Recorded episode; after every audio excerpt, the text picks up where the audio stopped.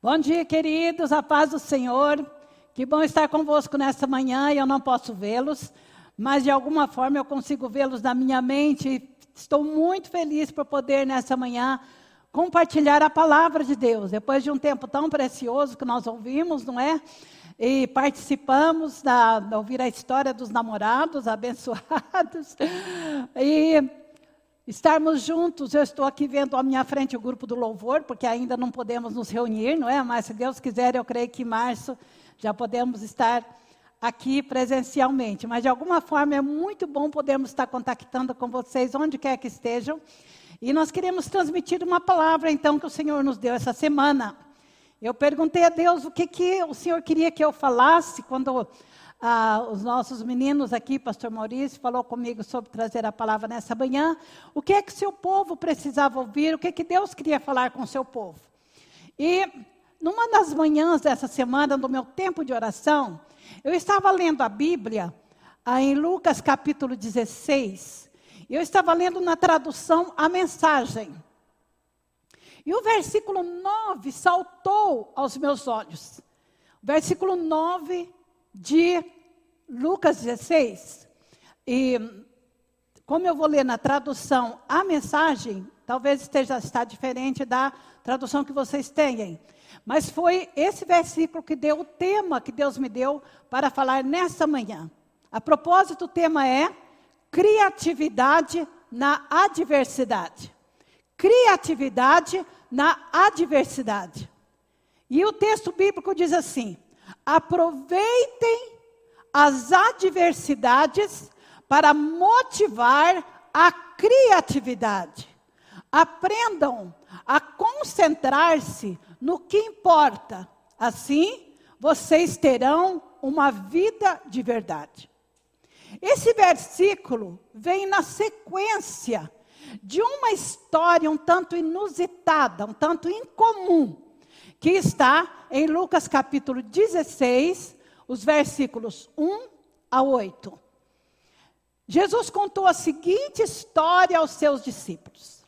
Um homem rico tinha um administrador que cuidava dos seus negócios. Certo dia, foram contar ao homem rico, foram lhe contar, que esse administrador estava desperdiçando o seu dinheiro. Então ele mandou chamá-lo e disse: O que é isso que ouço a seu respeito? Preste contas de sua administração, pois não pode mais permanecer neste cargo. O administrador pensou consigo: E agora? Meu patrão vai me demitir. Eu não tenho força para trabalhar no campo e sou orgulhoso demais para mendigar. Já sei como garantir que as pessoas me recebam em suas casas quando eu for despedido. Então, ele convocou todos que deviam dinheiro ao seu patrão. Perguntou ao primeiro: Quanto você deve ao meu patrão? O homem respondeu: Devo cem tonéis de azeite. Então o administrador lhe disse: Pega depressa a sua conta e mude-a para 50 tonéis ou barris. E quanto você deve ao meu patrão? Perguntou ao segundo. Devo cem cestos grandes de trigo. E respondeu ele, ou seja, respondeu o empregado ao administrador. E o administrador disse: Tome sua conta e mude-a para 80 cestos. O patrão elogiou o administrador desonesto por sua astúcia, ou por sua sabedoria ou esperteza. E é verdade, continuava aqui dizendo Jesus, que está contando a parábola, e ele diz: e é verdade que os filhos deste mundo são mais astutos ao lidar com o mundo ao redor do que os filhos da luz. E na, no, na, na, Bíblia, o livro, a tradução o livro, o versículo 9, diz assim: Jesus dizendo: Por isso digo-vos, usem a riqueza deste mundo injusto para ajudar outros e fazer amigos. Desta maneira serão acolhidos nas habitações externas. Queridos, nesta história, nesta parábola que Jesus contou, a, a sabedoria, a esperteza, a criatividade daquele administrador, que até o seu patrão, que foi lesado, admirou, e que Jesus disse que muitos crentes não têm e deviam ter, foi a forma como esse administrador cuidou de si mesmo e do seu futuro numa altura de aperto, de dificuldade, que ele estava ficando desempregado. Então, o que foi que ele fez? Qual foi a sua criatividade naquela adversidade? Aqui está o segredo. Ele se pôs a ajudar outros. Ele procurou uma forma, ainda que incorreta, de ajudar outras pessoas que estavam a precisar. O que é que ele tinha em mente se ele estava precisando de que, de que alguém o ajudasse? Ele estava precisando ou de conseguir um novo emprego, ou alguém que o socorresse. O que que ele fez? Qual foi a sua criatividade que até o seu patrão que foi lesado admirou? Ele se pôs a cuidar dos outros, vendo, tendo em mente que se ele ajudasse os outros, aquelas pessoas iam ficar felizes, iam ficar suas amigas, e no futuro, quando ele precisasse, elas iam ajudá-lo. Essa foi, esse foi o raciocínio desse administrador. Talvez você esteja pensando assim, mas ele foi desonesto. Ele tomou essa atitude usando a desonestidade. Vocês sabem, aí veio uma pergunta: por que Jesus teria usado a história de uma pessoa desonesta para nos dar uma tão grande lição de irmos ao encontro? Encontro da necessidade dos outros no momento em que achamos que somos os mais necessitados. E sabe o que, que me veio ao coração? Que se essa estratégia funciona até para os desonestos, o que dirá para você que é honesto, que é cristão, que é um servo de Deus, que Deus cuida de você como a menina dos seus olhos, que Ele o tem gravado na palma das suas mãos. E eu fui tão abençoada, pensando, Deus, se é uma estratégia que funciona até para os desonestos, o que dirá para o teu povo? E segundo o que Jesus disse, o seu povo não tem enxergado muitas vezes esse segredo. Que quando nós precisamos de ajuda, o caminho de receber ajuda é ajudando alguém. É isso que Jesus estava ensinando. Nós somos ajudados quando nós ajudamos. Quando nós precisamos de coragem, o caminho é encorajar alguém. Nós somos encorajados quando encorajamos os outros. Quando precisamos de dinheiro, o caminho é dar daquilo que nós temos. Não foi isso que a viúva fez com as suas duas moedinhas? A Bíblia não conta, mas eu sei que nunca mais ela deixou de ter dinheiro, porque é o princípio da palavra. Então, no, quando nós damos, nós recebemos. Essa é a estratégia de Deus. Você precisa de amor, ame. Ame por palavras, ame por ações, ame por doações, dê amor. Por falar em amor, sendo hoje o dia dos namorados em Portugal, no Brasil ainda é em junho, mas eu, eu vou contar uma historinha para vocês da minha própria vida.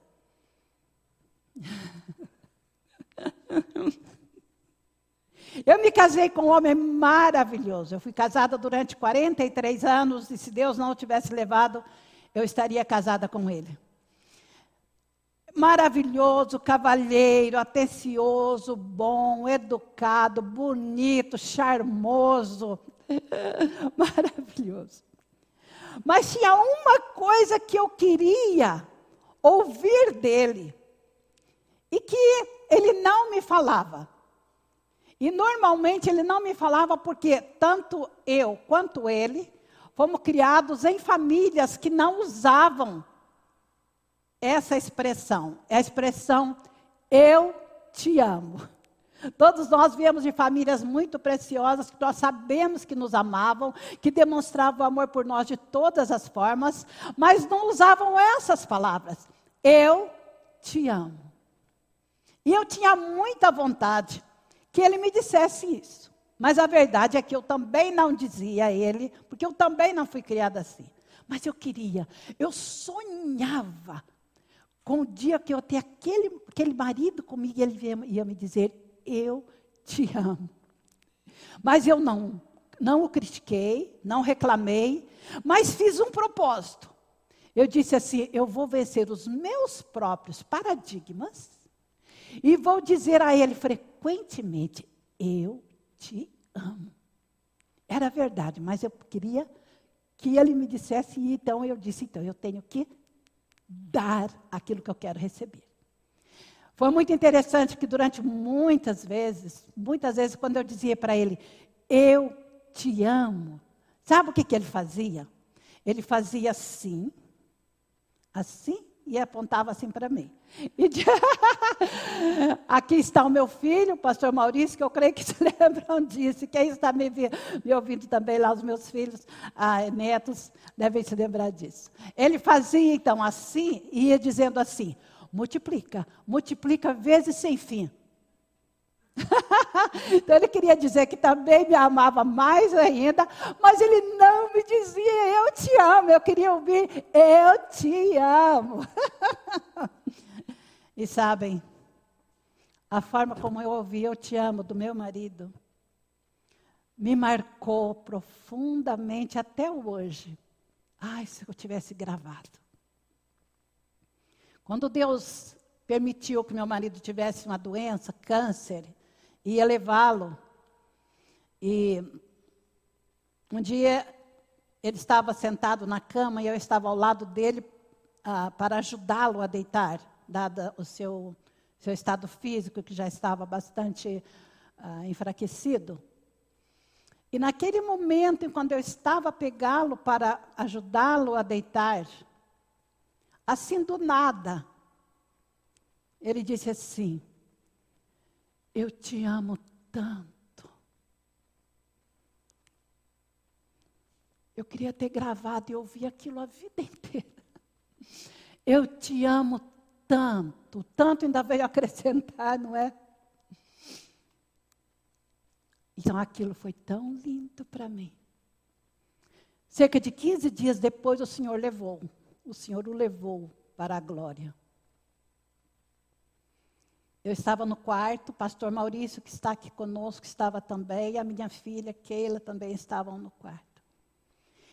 E naquele momento que nós vimos que o Senhor estava levando, a última coisa que ele me disse foi: Eu te amo.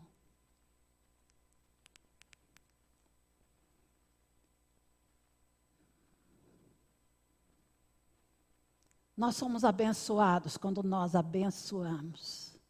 Nós somos amados quando nós amamos. E nós recebemos quando nós damos. Neste tempo de adversidade que nós estamos vivendo, de maiores necessidades para muitos, quem sabe para você que está assistindo o nosso culto. É fundamental exercermos a nossa criatividade concentrando no que realmente importa. Não é, eu quero focar, não é no eu, eu, eu, eu perdi emprego, eu preciso de emprego, eu preciso de dinheiro, eu preciso de socorro, eu estou desesperado, minha situação está desesperadora, toda a gente está bem, mas eu não, não dou conta, eu não consigo, eu não chego lá. O eu, eu, o eu isola a pessoa, pode levar ao desespero e até a cometer loucuras. Eu li uma manchete que dizia assim: Japão registra mais mortos por suicídio em um mês do que por Covid-19 em todo o ano. E lendo o texto, o texto dizia que principalmente mães que ficaram sem emprego viram no suicídio a solução. Outras mães confess, confessaram que pensaram em matar os filhos para que eles não passassem fome. Esse é o desespero de quem tenta sobreviver, ultrapassar as, adver as adversidades da vida sozinho, olhando só para si, como se fosse o único ou a única que enfrenta dificuldades. A Bíblia está nos dizendo nesta manhã: concentre no que realmente importa, ou seja, foque em outras pessoas. Como? Ajudando quem puder, da forma que puder, enquanto ajuda outros. Deus usa outros para ajudarem você, porque é assim que Deus trabalha. Não é isso que Deus faz constantemente ajudar, suprir, abençoar os outros. Você e eu, por exemplo. Não é isso que a Bíblia nos ensina desde o princípio. Vocês sabem, eu fico impressionada quando Deus chama Abraão lá no princípio da Bíblia, em Gênesis capítulo 12, nos primeiros versículos. Deus chama Abraão e faz promessas estupendas. Deus fala para Abraão: Abraão, olha, você tem que sair da tua terra, da sair do meio dos seus parentes. Sabe por que, que Deus falou isso? Porque a bênção que Deus ia dar para ele era tão grande que não tinha espaço ali. Para vocês terem uma ideia. Entre as bênçãos que Deus estava prometendo a Abraão, sabe qual que era uma delas? Ele ia ser usado para criar não era uma família só, não. Uma nação. Você já imaginou Deus usar um homem para criar uma nação? Portugal, que é um país pequeno, nós temos cerca de 10 milhões de habitantes. Deus ia usar Abraão para criar uma nação. Quando você fala, e nós ouvimos tanto falar e amamos a nação israelita, desculpem, sabe, a nação de Israel nasceu através de quem? De Abraão. Então as promessas de Deus a Abraão foram tremendas. Deus disse: Abraão, eu vou te abençoar. Eu vou te dar muito. Através de você também eu vou abençoar. Não só você vai criar uma nação, mas todas as nações da terra serão abençoadas através de você. Mas, diz o versículo primeiro: sai da tua terra e da tua parentela, vai para a terra que eu te mostrarei, Deus dizendo a Abraão, eu vou fazer de você uma grande nação, eu vou te abençoar, eu vou te fazer famoso, vou engrandecer o teu nome. Mas sabe, em tudo que Deus foi prometendo a Abraão, ele revelou a estratégia que ele ia usar para cumprir as suas promessas na vida de Abraão. E a estratégia de Deus Resume-se em quatro palavrinhas. Sabe o que, que Deus disse? Se tu, se tu uma bênção. Diga aí na sua casa, para o seu vizinho, para o seu irmão, para o seu amigo, para o seu esposo, para quem está perto de você, se tu uma bênção. Agora, digam vocês juntos, sejamos nós uma bênção. Então Deus ia dar muito para Abraão, não era para ele armazenar, mas era para ele espalhar, para ele ser uma bênção. E vocês sabem que até hoje, Abraão já morreu, mas até hoje, na minha vida, eu creio que na sua vida também, Abraão continua sendo uma bênção. A Bíblia fala de pessoas que até depois de morto ainda são bênção. Eu, quando olho para Abraão, eu quero ter a fé que Abraão tinha. Eu quero ser amiga de Deus como Abraão foi. Eu quero abençoar, ser uma bênção como Abraão foi. Então, o que Deus está dizendo, Ele quer abençoar, Ele promete abençoar, mas o caminho para recebermos é ser tu uma bênção. Talvez você que está me ouvindo diga assim: bem, mas Deus também deu tantas riquezas a Abraão, Deus o fez tão próspero, ele tinha muito para dar, ele era rico. Mas eu creio que se você conhece a Bíblia, você conhece a história da viúva de Sarepta. Quem era a viúva de Sarepta? Era uma senhora que tinha um único filho. A terra estava passando por uma fome desesperadora, não havia chuva, então não havia produção, os alimentos foram acabando, pessoas foram morrendo de fome. E esta viúva não tinha para não dizer que ela não tinha absolutamente nada de comer, a Bíblia diz que ela tinha um punhado de farinha, um restinho de azeite, que ela pretendia fazer um bolinho para ela com o filho comerem e simplesmente esperarem a morte. Não tinha mais nada. Então, com esse pensamento em mente, aquela viúva desesperançada, frustrada, sai para apanhar gravetos. Sabem o que é gravetos? Gravetos são pedacinhos de lenha para pôr no fogo, com o propósito de fazer o bolo, porque naquele tempo não havia fogão a gás, fogões elétricos, não é? Então ela foi apanhar lenha para fazer o lume e então fazer o tal bolinho para ela e o filho com aquele restinho de farinha de azeite.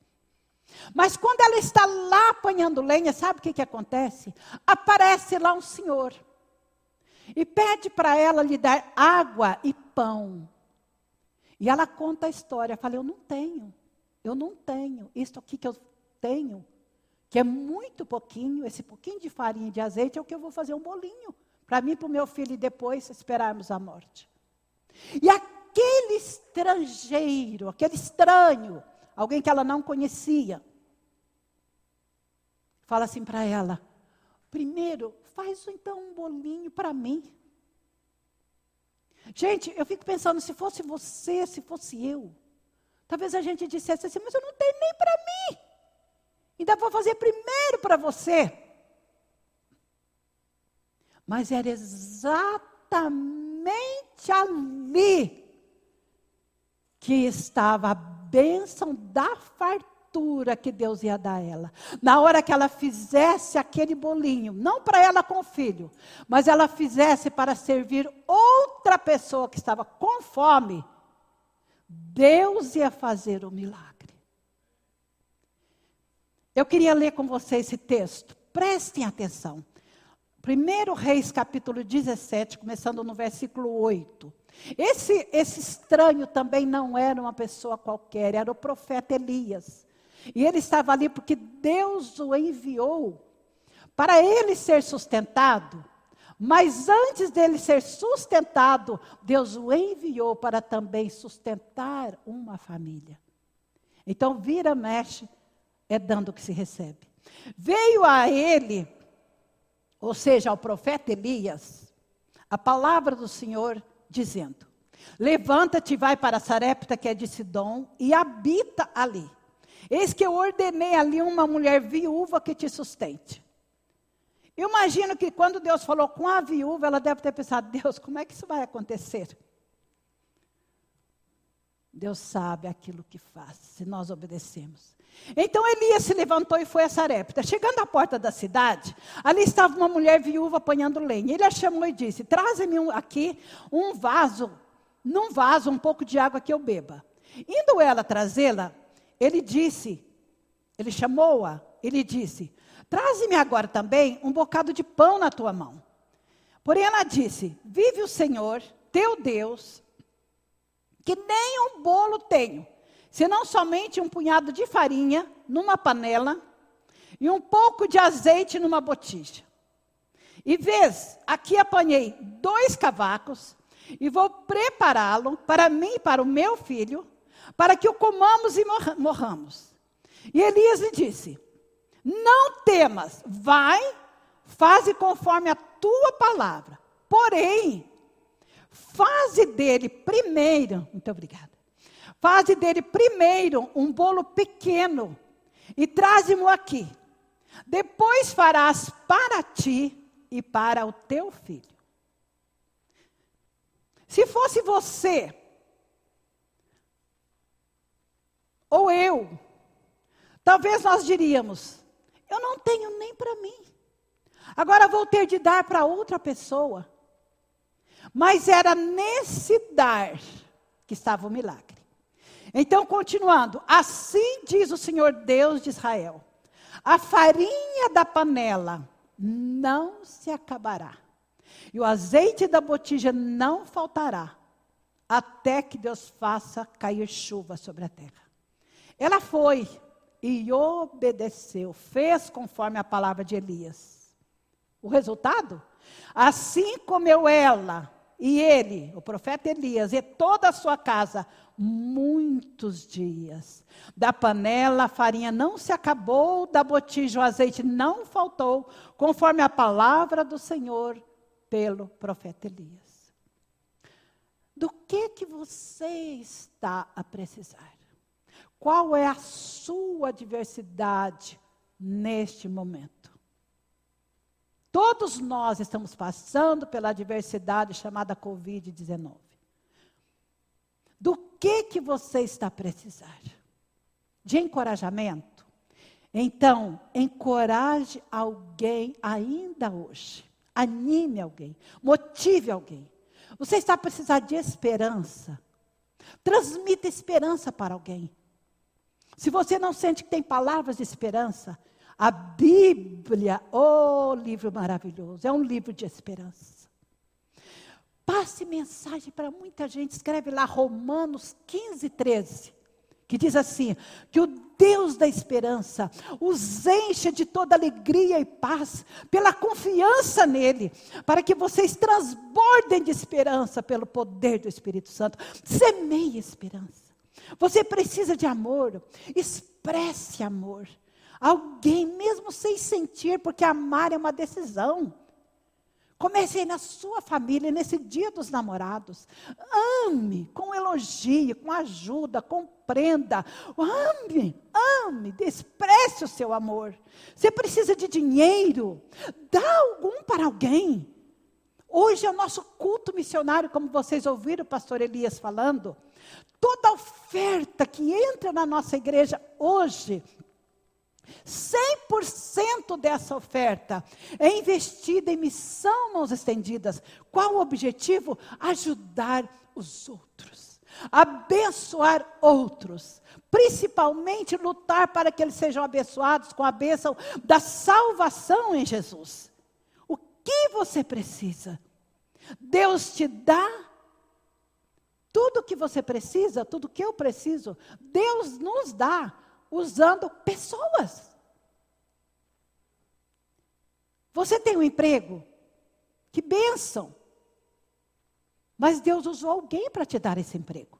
Você tem uma família? Que bênção! Mas essa família não é só você. Tem alguém que faz parte da sua família. Você tem um teto? Que bênção! Tem uma casa. Alguém foi usado para que você tivesse esse lugar para morar, seja casa própria ou não. Você tem assistência médica? Alguém é usado para dar essa assistência médica a você. Você precisa de medicamento?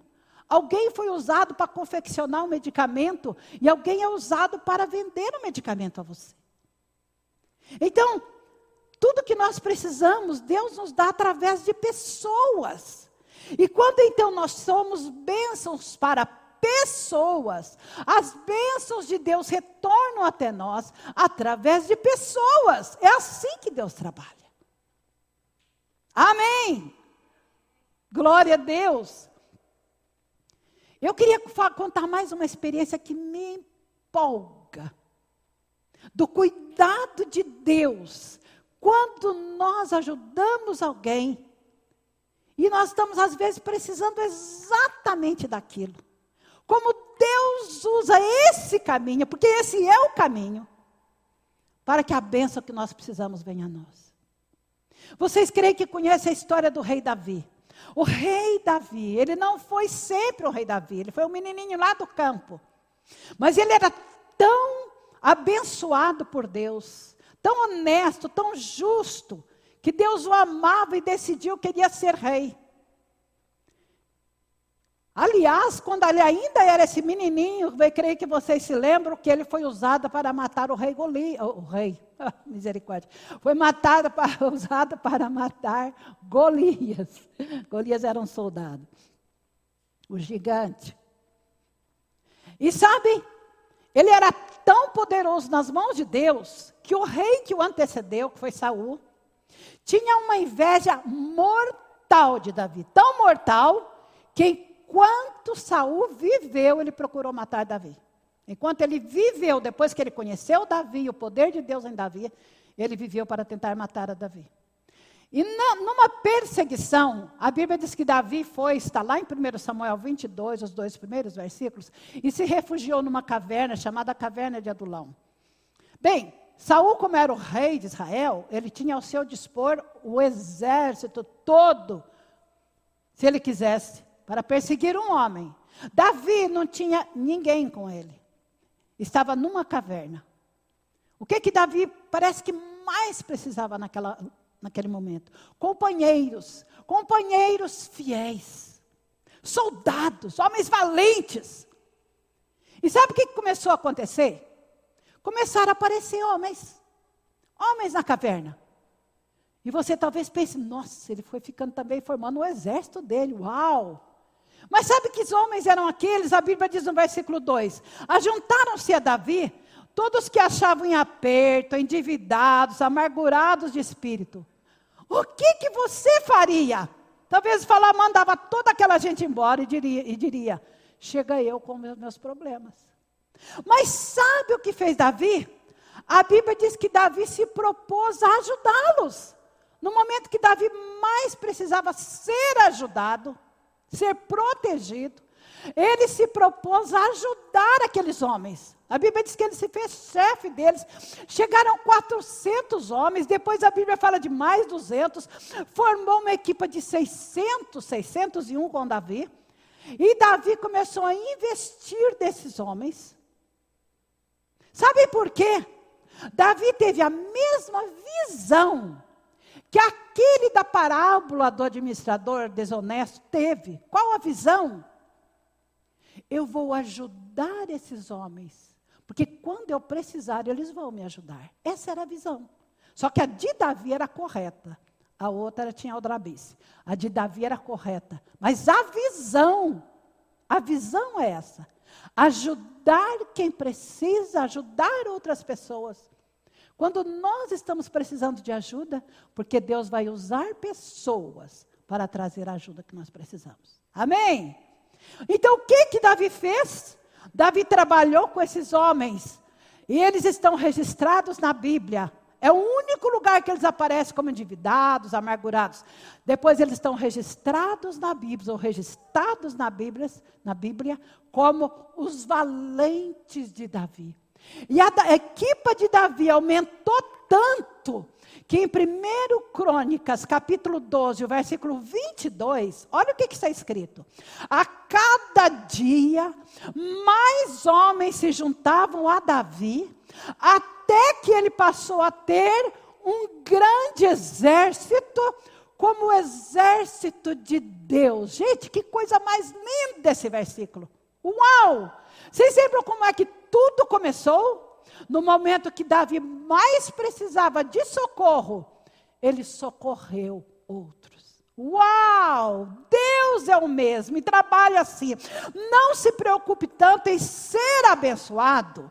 Se você está a precisar tanto de bênçãos, não preocupe tanto em ser abençoado, em focar em você, mas em ser uma bênção para os outros. Esse é o caminho da bênção. Aleluia. Vocês sabem, nós não somos reservatórios para armazenar. Nós somos canais para partilhar. Você não é um reservatório para armazenar. Ah, não, eu só tenho esse dinheirinho, deixa eu segurar bem, deixa eu segurar bem, isso vai me fazer falta. Não, não é assim que funciona. Partilha. Você vai partilhar com outros. Outros vão ficar tão felizes que a corrente vai aumentar e vai partilhar para muitos outros. E enquanto você está partilhando, sabe o que, que... Gente, a Bíblia é tão linda. Sabe o que, que está acontecendo? A Bíblia diz que enquanto nós obedecemos a Deus, nós fazemos o que Deus manda. A Bíblia diz que as bênçãos vêm correndo atrás de nós e nos alcançam.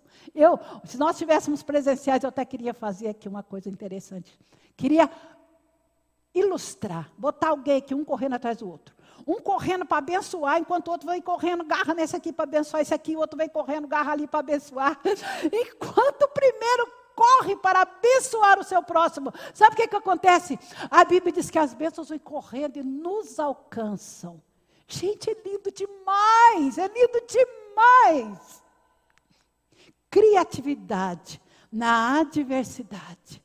Que tremendo. Sabem? E para terminar, essa noite eu estava lendo a experiência de um agricultor, eu achei interessante. Ah, o agricultor, ele cultivava milho. Mas havia muitos outros, outros fazendeiros, como ele era, à volta, que também cultivavam milho.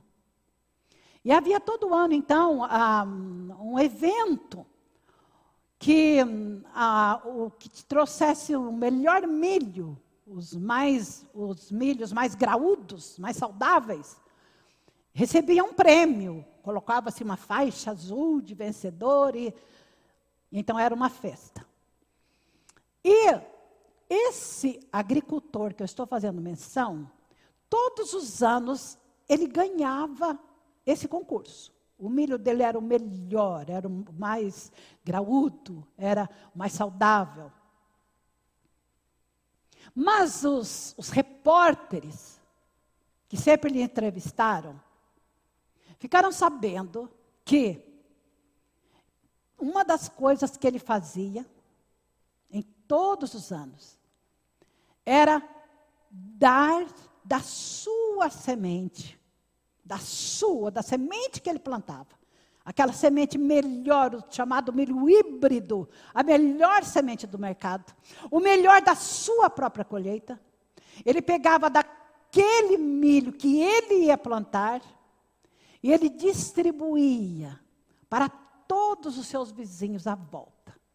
Era daquela semente que os seus vizinhos também plantavam, porque ele dava. Então o repórter perguntou para ele assim: se você sabe que todos os seus vizinhos vão competirem com você para ver quem tem o milho melhor, por que que você dá dessa semente que vale ouro para eles plantarem?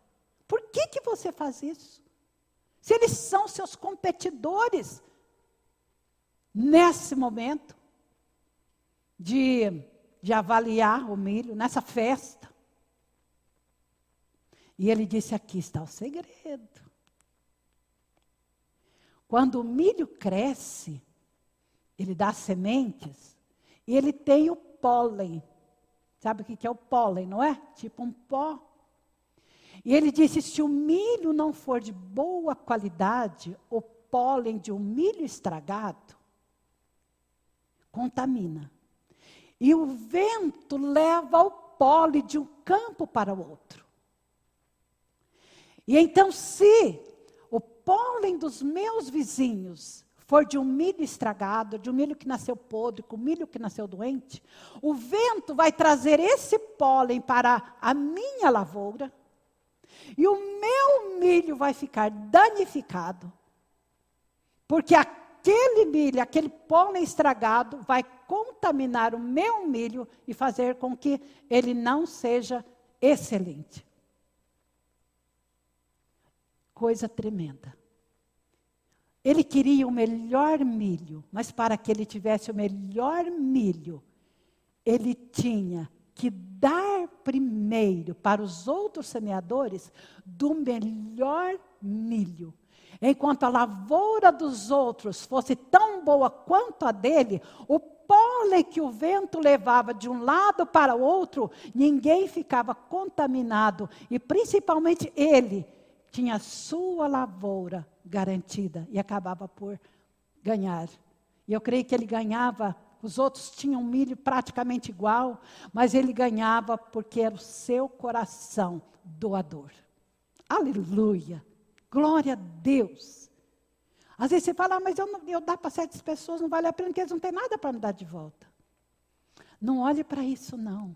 Aliás, se nós dermos para quem não, a Bíblia diz que se nós dermos para quem não tem nada para nos dar, Deus vê e Deus nos dá, Ele usa quem Ele quer, como Ele quer, e Ele nos dá. E a Bíblia diz que Ele nos dá em medida muito maior. Seja uma bênção para os outros, e Deus usará os outros para ser uma bênção para você. E o versículo 9 termina dizendo assim: Assim vocês terão uma vida de verdade. Palavras de Jesus. Vida de verdade. Apesar da adversidade, use a sua criatividade, focando na direção certa. E ao ir pelo caminho certo, a bênção vai correr atrás de você e você vai receber muito mais do que esperava. Senhor, em nome de Jesus, eu te louvo pela tua palavra. Eu te louvo pela oportunidade de trazê-la, Deus. E Jesus disse que os, os desonestos, aqueles que são do mundo, são mais sábios do que nós, muitas vezes.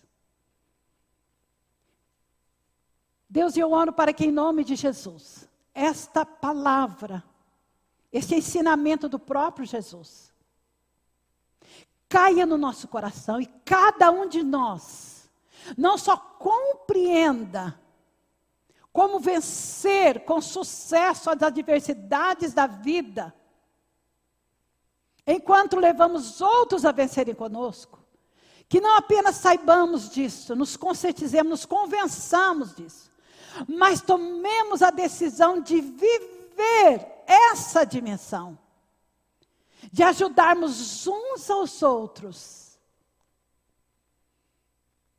Porque enquanto ajudamos uns aos outros, isso quer dizer que cada um de nós é particularmente ajudado, porque o Senhor cuida para que assim aconteça. Deus, queremos ter esse coração doador, doador, sabendo que o Senhor usa aquilo que nós abrimos as mãos para dar o Senhor abre as mãos de muitos outros para que nós recebamos. E por isso vem a nosso encontro, vem de volta a nós em dimensão muito maior. Ah, que alegria termos a tua palavra. Que alegria recebemos o teu ensino. Que alegria podemos abençoar outras pessoas com as bênçãos que o Senhor sempre nos dá. E que alegria, mesmo no momento que nós sentimos que precisamos de alguma coisa, usar mesmo pouco que ainda temos para abençoar de alguma forma. E simplesmente com isso, escancarar as portas e janelas dos céus, como diz a tua palavra, para recebermos bênçãos sem medida de ti, mas através de outras pessoas. Obrigada, Deus. Obrigada pela tua palavra que ela faça vida na nossa vida e nós tenhamos, como a palavra disse, a verdadeira vida em qualquer circunstância. Em nome de Jesus. Deus abençoe você, querido. Uma semana de vitória, de bênção, de sucesso, de fartura, de mão aberta para dar. Porque enquanto você abre para dar, ela vai ser cheia para receber também. Em nome de Jesus. Amém.